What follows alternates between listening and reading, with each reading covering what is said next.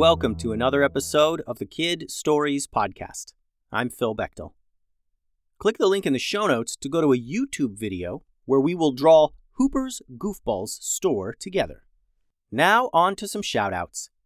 Luke turned 8 years old. Happy birthday, Luke. I hope for your birthday you get a teleportation device and some flying powder and an invisibility cloak and a plate that always has cake on it and a big bucket of goofballs. If you were in the stories, Luke, you would be the grand visionary who used his magic to see into the future. Thanks for listening, Luke. Also, Jasper Lintz from Portland, Oregon enjoys the stories. Thanks for those questions about Dropkick Kitty Cat, Jasper.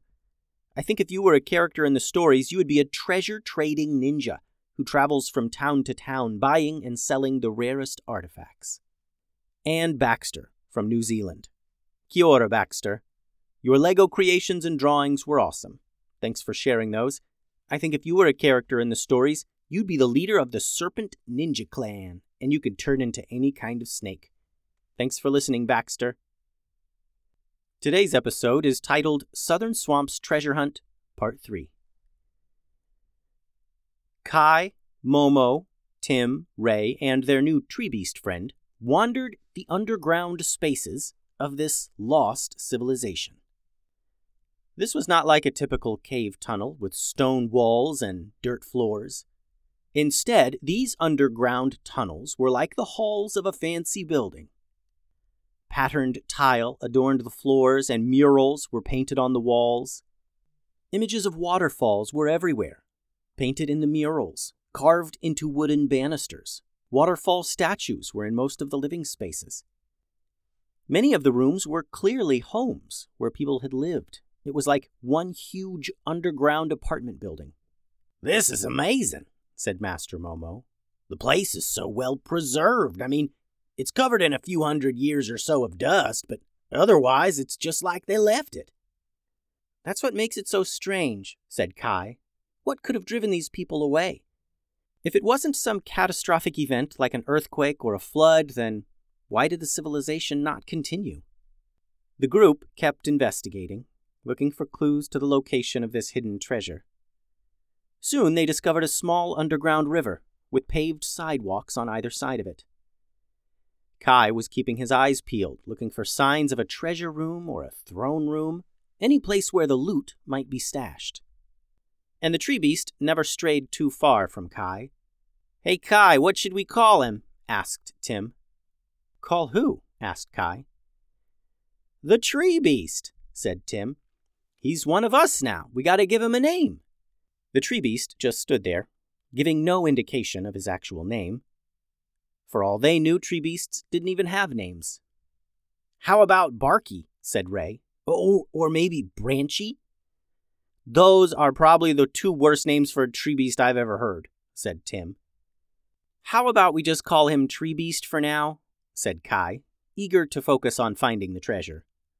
They followed the river against the flow of water, following it back to its source and canvassing the area for any clues.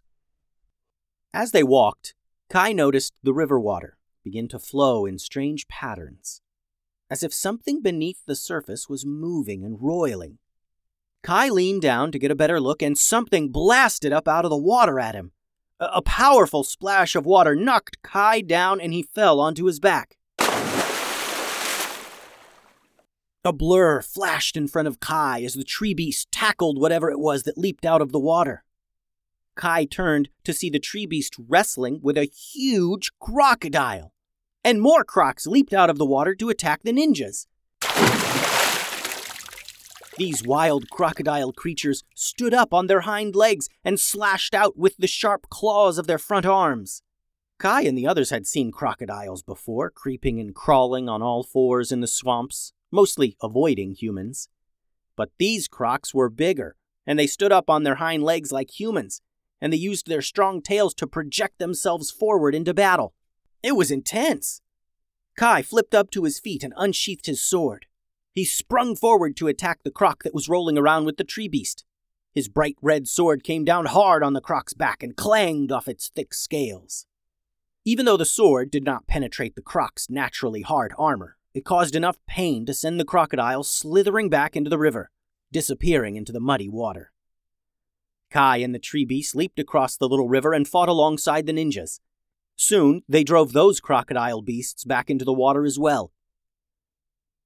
Kai and the ninjas remained on high alert, waiting for another attack. But none came. The area went quiet. Croc monsters! That's a first, said Master Momo. Those guys were not so nice.